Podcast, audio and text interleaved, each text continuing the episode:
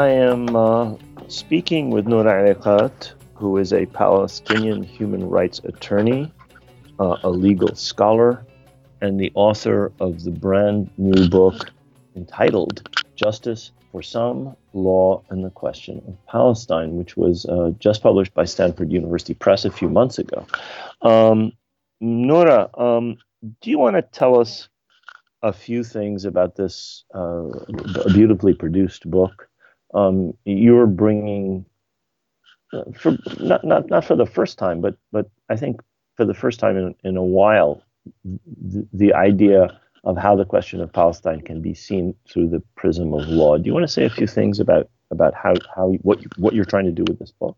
Absolutely. Thanks, Rashid. Um, so what I do in this project is I try to tell a different story about the Palestinian struggle for freedom uh, and narrate what that struggle has looked like over a hundred year period between 1917 and 2017 as told through the relationship between international law and politics. What the book is doing that's distinct from other projects is it's using a very explicitly critical legal theory approach that assumes that the law is indeterminate and therefore can have multiple meanings to show both how the law can be a site of oppression as well as a tool of resistance, as well as to help um, demonstrate, to, to explain a history of the present. How has that relationship between law and politics?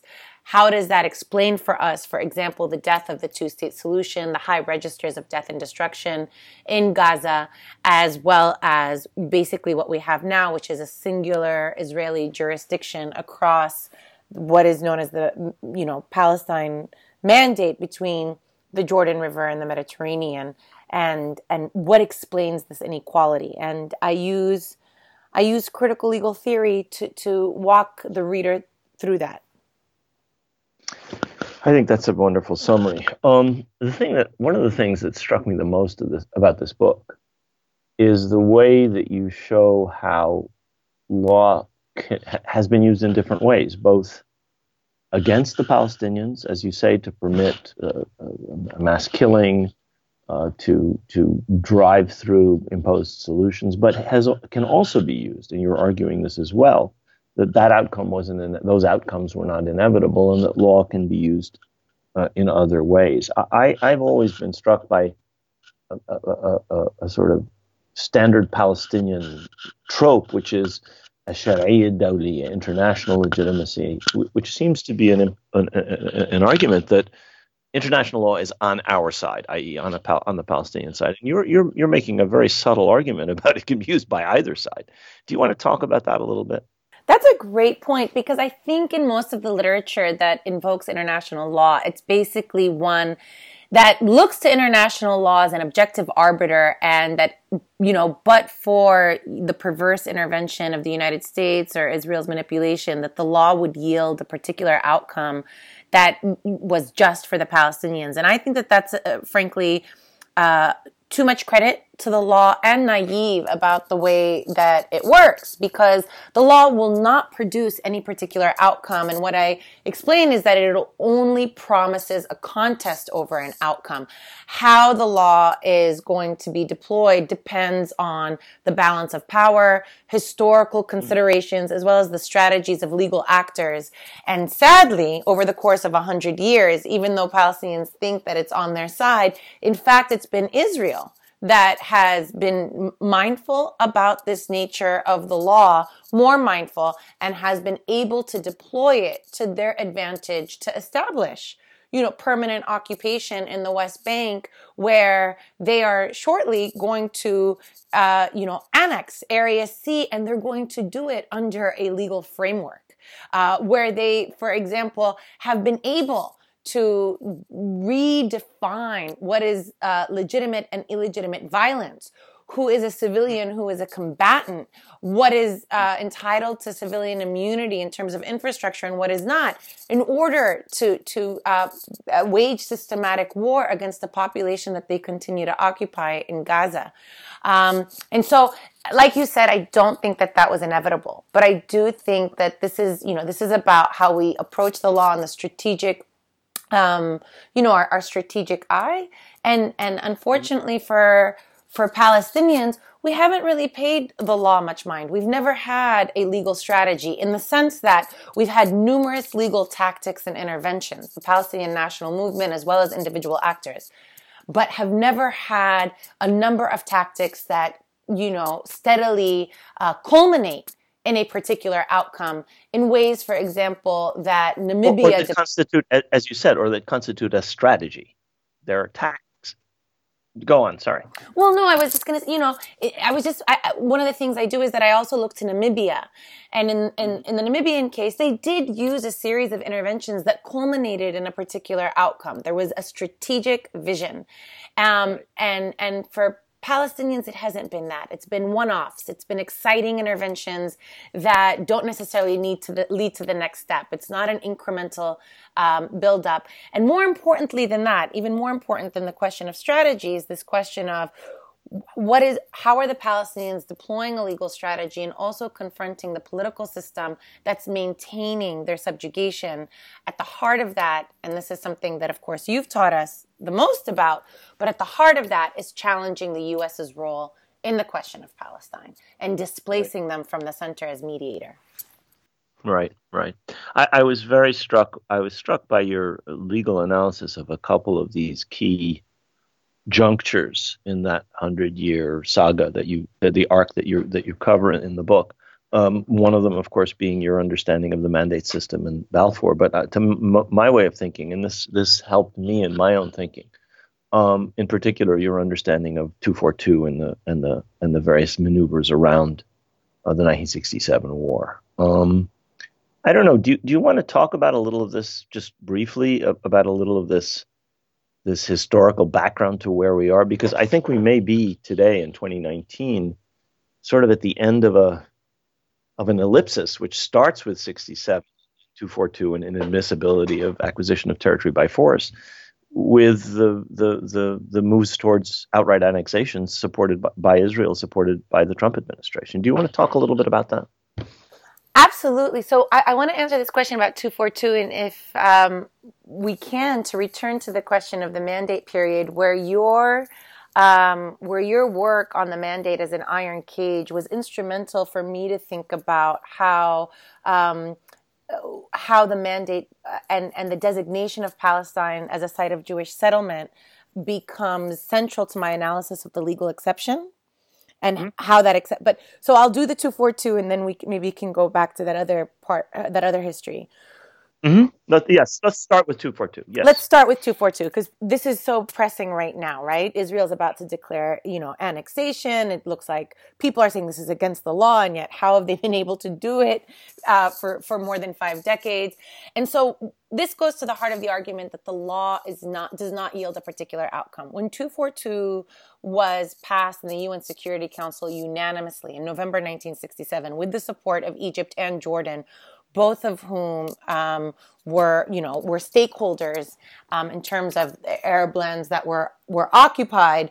One of the at the moment that it's passed, it's set up to basically uh, be a defeat for the Palestinians, an absolute defeat for the Palestinians, because it both enshrines that Palestinians are a refugee pl- problem without a juridical status as a people entitled to self determination, and it enshrines that Israel will be a permanent um, political reality in the Middle East because the Arab lands will only be returned in a quid pro quo arrangement in exchange for um, normalizing relations with the state. So from 1960 recognition, exactly. Recognition. Exactly. So from 1967 onwards, Palestinians in almost every, you know, Palestinian National Council meeting are condemning 242 as a tool of oppression and as you know the the single most source of of dispossession and negation.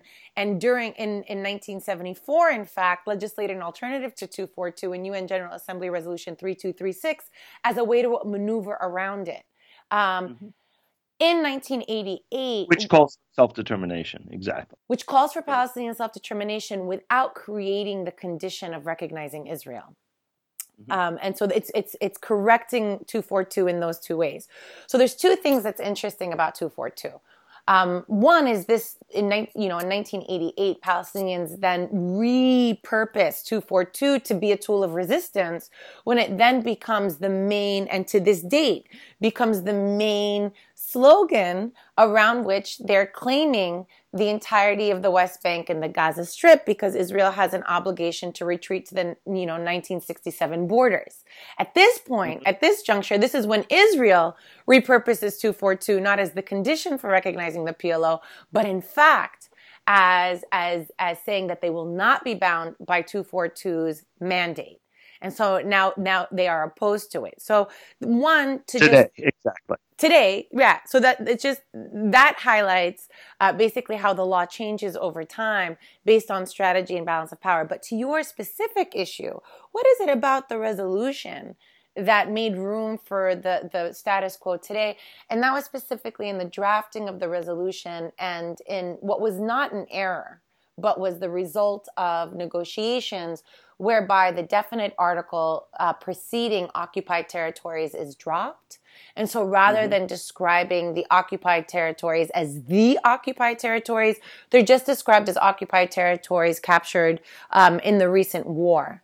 And so Israel mm-hmm. has used this legal um, loophole immediately since 1967 to argue that we are mandated to withdraw from territories occupied, but it doesn't specify which ones. So that if we withdraw from all of the Sinai, then that's sufficient. And that's exactly what they're doing now. I, I think that you you put your finger on something that that um, was really important in the period when Israel was following a certain interpretation of 242. Let's take us let's take us to where we are now. Um, we are now seeing the Trump administration, uh, in fact, leading on this, and in effect saying with the with its decision on the Golan Heights annexation and with Pompeo's refusal just the other day to criticize annexation talk uh, by, by Israel uh, vis-a-vis not just the Golan Heights but also presumably the West Bank. We're now entering a situation where once again, this resolution is being reinterpreted. You talked you talked about how it was interpreted in '67 and its immediate aftermath. You've talked about how the PLO tried to repurpose it. Uh, you want to talk just a little bit about what you how you see what is happening now vis-a-vis this this this resolution. I think, um, and I'd love to hear your thoughts on this as well. But what I see is that basically it's it's reaching its the two four two is reaching its logical end this particular mm. uh, Trump administration has adopted um, almost verbatim, I think, the legal argument um, that I articulated, which is, you know, was was put forward by um, an Israeli legal scholar and former ambassador to the UN, Yehuda Zvi Blum, basically the missing reversioner argument that not only didn't, you know, it wasn't just about which territories uh, Israel was mandated to withdraw from, but that also from the get argued that the West Bank and Gaza had no sovereign, therefore occupation right. law cannot apply as a matter of law and in its de jure form, and it was up to Israeli discretion where they, you know, where they apply um, occupation law, including, you know, this prohibition on uh, usurping title or sovereignty. And mm-hmm. uh, so, this has been undermined or, or I guess rebuffed by the ICJ, um, as well as the UN Security Council, as well as you know numerous UN General Assembly resolutions. And yet here you see a bankrupt legal argument continue to have life when you have a global superpower uh, fully behind it. The U.S. administration, as you said, is evading, uh, is not condemning talks of annexation, has in fact moved its embassy from Tel Aviv to East Jerusalem in contravention of that principle, has recognized Israel's sovereignty in the Golan Heights. Um, in contravention of this principle, has dropped the moniker occupied from West Bank and Gaza and its State Department reports. And so we see global superpower marching um, behind and with Israel on this question that is interpreting 242 not in the way that negotiators had envisioned it in 1967, which would be an arrangement we give land back, Israel returns Arab lands in exchange for permanent recognition, but instead, um, in order to basically allow Israel uh, the legal means to expand its hold and expand its jurisdiction. Exactly. Um, what what you what you seem to have now is an extraordinary conflation of, as you said, the United States sort of following these discredited arguments. There is no sovereign. This is a disputed rather than an occupied territory. There was no sovereign, i.e., Jordan's sovereignty over the West Bank was never recognized except by Britain and Pakistan. Uh, therefore, it is a disputed territory. And then you have room for this ridiculous, I mean, to anybody who's thinking of law, claim that, well, this is all this is all legislated, as it were, in the Bible. And you have you have the Israeli ambassador making statements about the Golan and the, in the in the Security Council. You have the U.S. Secretary of State suggesting that God may have brought uh, Donald Trump down in order to protect Israel.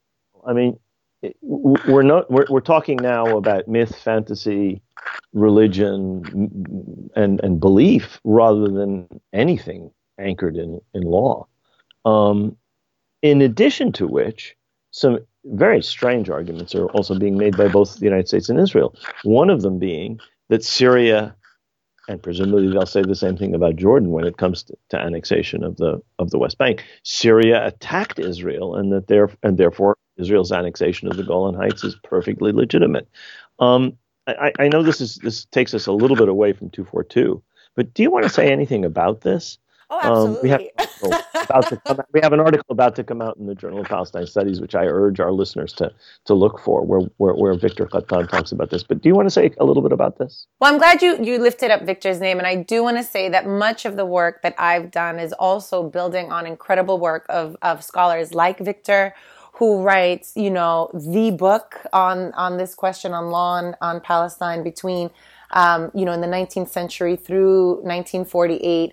Um, John Quigley, uh, George Bisharat, uh, Lisa Hajjar, Lori Allen, Neve Gordon, Nicola Perugini, that this is um, Virginia Tilley, Richard Falk, obviously, uh, Thomas Mallison, that the literature is so rich on this issue. Um, and I encourage, yeah, and, and, and many of those authors have been published in, in the Journal of Palestine Studies, and I'm so grateful that I'm, I'm, I'm their student. Um, so, but on this issue in particular around this argument, you know, Israel is saying, oh, but if, um, and R.D.M. Cease does this in a Harvard Law Review article, I think in 1994, that Israel has an argument uh, that basically tries to say that, yeah, you cannot acquire territory, you know, by force in a conflict, except if that conflict, if that force was used defensively.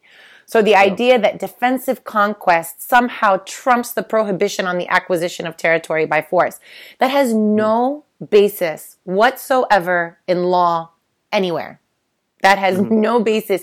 They're literally making it up. Now we might see that and say, well, that's ludicrous. How can you can just make up law? But the truth is, is that you can make up law. You can create law through practice. Um, mm. And that's, you know, a form of customary law.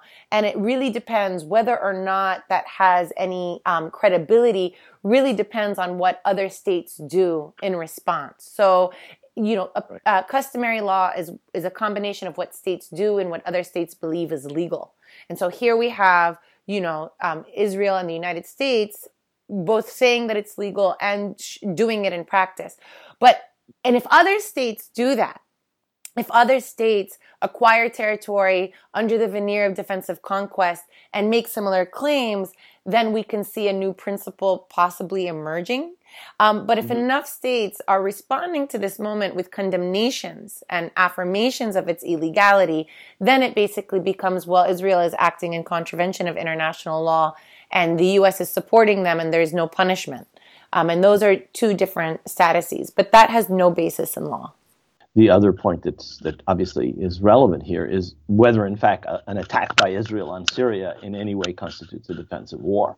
Uh, a preemptive attack on Egypt, Syria, and Jordan uh, by Israel uh, in in June 1967, uh, in and of itself, is not is not a defensive war, uh, whatever the situation before uh, June 5th, 1960. You know what I find so interesting about that, Rashid, is that I've actually seen this argument re-emerge both in popular and scholarly discourse. That it seems as though there's enough interest now um, that people want to revisit this historical moment that Israel claims, you know, in its in its um, defeat of the Arab armies, that this was, you know, David against um, Goliath, Goliath, and and that it was a defense, you know, and and the literature out there suffices to raise the question whether it was not. And in fact, the the drafting history of 242 took five months specifically right. over this debate. Because right. if in fact Israel's attack was not defensive, then it was aggression. And if it's aggression, they just have to retreat from the territories without a quid pro quo arrangement. The reason that they come to this outcome where, you know, the Arabs and the Soviet Union don't prevail in their interpretation of casting Israel's force as aggressive um, is specifically because of Britain and U.S. intervention that want to establish, you know, some sort of equitable outcome that returns the land, you know, Arab lands to their um, owners, but also ensures Israel's viability as a political reality. And so you're right that this is not settled in the literature. I know we don't have time, but I think it's so important for us. I mean, you have, you know, your uh, next book coming out on a hundred years of war against Palestinians, and I mentioned right. it's called the Hundred Years War on Palestine, precisely. The hundred, and and I think you know the, the, the historical frame is is incredibly re- relevant, right? It's it that past is right. our future. One of the things that I that I show in the book, just citing American diplomatic documents that are in the public domain today, is that the Arabs were not going to attack Israel. The Arabs couldn't attack Israel. The United States knew it. The Israelis knew it. Uh, Israel launched an attack with the support of the United States uh, on Arab countries that had been told not to attack by the Soviets and the Americans. Uh, so there was no sense in that the Arabs had taken belligerent actions, but there was no sense in which Israel uh, uh, was was under attack. In fact, Israel chose to launch an attack rather than resolve the conflict in another manner. And and and the way in which this has been turned on its head into a quote unquote defensive war is one of the great public relation coups of the 20th century. However, before we go, I know we have to wrap this up. I just want to go back to something you mentioned, which is the mandate. Can you walk us through that legal structure that was created early on uh, in the Palestine Mandate, through the Palestine Mandate, um, and which sets up so much for Palestine in the decades that follow? Yeah, absolutely. I do. So here, I really want to encourage listeners to read your book, The Iron Cage, where the seed for this kind of, for my own legal analysis, was planted by your framing of the mandate as a trap that mm-hmm. Palestinians, mm-hmm. you know, couldn't get out of. And, you know, I, of course you can see this better than me, but basically the idea that Palestinians, in order to have claims to political sovereignty, had to accept the structure of the mandate, which negated, um, which negated their existence and which, exactly it was it was a condition. You can exist if you accept that you don't exist. And so then what happens? And so that for me raised this issue which which we know in law. You know some people would look at that and just say well this is just colonial. This is just colonial law. This is just power determining an outcome. And i think that that again that's giving the law a pass. In the law there is something known as um, a legal exception where mm-hmm. uh, you can suspend the law and its application when there is a political prerogative that demands it. And so the, the debate in the literature is whether or not that's actually a lawless uh, site or it's a lawful site. And I answer that question by saying it's very much a lawful site because the legal exception is not just pushing the law to the side, but is actually creating new law to regulate that exceptional circumstance or what's known um, in Latin as a sui generis example that there's this is a fact pattern unlike any other which, whereby you cannot apply analogy or precedent to determine what the law what the law should do or what is the applicable law. So it gives the sovereign the right to create new law. And israel has used um, this legal exception time and time again to create new law in order to permit its colonial expansion and domination. For the british empire they describe the mandate as sui generis. They call it an exception, right? They, they, they never, they never try to negate that. And the fact pattern that they're saying is unique is that it's a racist fact pattern. Palestine, you know, who cares about the whims, right? Lord Balfour, who cares about the whims of some, you know, 700,000 Arabs who want to govern themselves when there is a need to, you know, fulfill this much more noble uh, cause of establishing a Jewish national home. And so you have a unique. He says it in almost those very words, actually. Yeah, that's unfortunate. I've internalized it. but they, they basically set up this fact pattern that becomes co-constitutive with the legal framework. So that the new framework recreates that fact pattern and the fact pattern justifies the framework in ways that they operate together and create an entirely new legal regime. It is this exception on the in in law that palestinians then become um, beholden to and suspended by and whereas you describe that they can't get out of the mandate because the conditions they're placed under uh, make it politically impossible, I'm making the legal argument that you can't use a legal argument to get out of a legal exception because it's it's circular. It just doesn't work. It just doesn't work. The only way to get out of it, the only way to get out of it is to challenge the political structure. And we see that first challenge most boldly waged by Palestinians in the Great Revolt between 1936 and 1939, which in fact leads to a different legal interpretation that culminates in the White Paper of 1939. Um, and we see again and again when Palestinians challenge the structure, they are changing the law as well. We see that in the 1970s. Um, and we see it again in 19 you know uh, in the ni- late 1980s unfortunately we're not seeing it anymore because there is no challenge to the legal structure let me insert that what you just said is exactly right about the 1970s because the 242 as you said earlier does exactly what the mandate does it creates a structure a sui generis unique structure whereby the Palestinians don't exist. They're just refugees. The, the word Palestine and the word Palestinians does not exist in the mandate for Palestine. The word Palestine and the word Palestinians does not exist in 242. The Palestinians imposed themselves after 1967.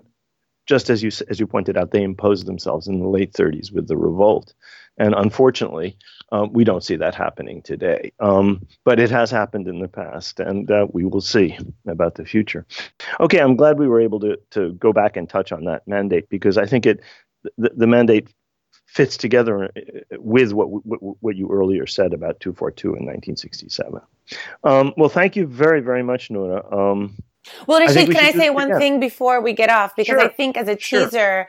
you know, it's such a delight to speak with you, not just because of the monumental contributions you've made to Palestine studies and the way that, you know, really impacted our knowledge production on the question of Palestine, but on a per- very personal note, um, I interview you for uh, uh, chapter four, which is on That's right. That's Oslo. Right, and you know you're a scholar, but also um, an advocate, and and you were an uh, um, an advisor to the negotiations team. And your interview, along with interviews with other negotiators at the time, helped me to illuminate a different story about Oslo as well. Mm-hmm, mm-hmm. I was in a, I was an advisor to the delegations in Madrid and Washington. Uh, sadly, uh, uh, the kind of legal expertise that your book and the and the wonderful scholars that you mentioned represent was not present when the PLO uh, went to Oslo. Um, we we had the benefit of good legal advice in, in, in Madrid and Washington. Uh, the people who negotiated the Oslo Accords were bereft of the slightest knowledge of the law, and the result shows it. Well, not only that, but because in Madrid and Washington, you actually did have legal scholars. You had Raja Shehadeh at the table, right? You had Anis Fawzi Qasim. I mean, we had we had we had fine legal minds. Exactly. Yeah, and in Oslo, not only did you not have legal minds, you just didn't have a strap. You had nothing. they had nothing. They had nothing. Mm-hmm. They, they, they, I, one could go on and on about how little they had and how badly they did. Uh, well, this is really wonderful. I hope I hope listeners will enjoy it as much as I have, um, and I think we should do this again. I look forward to it. Thank you, Rashid.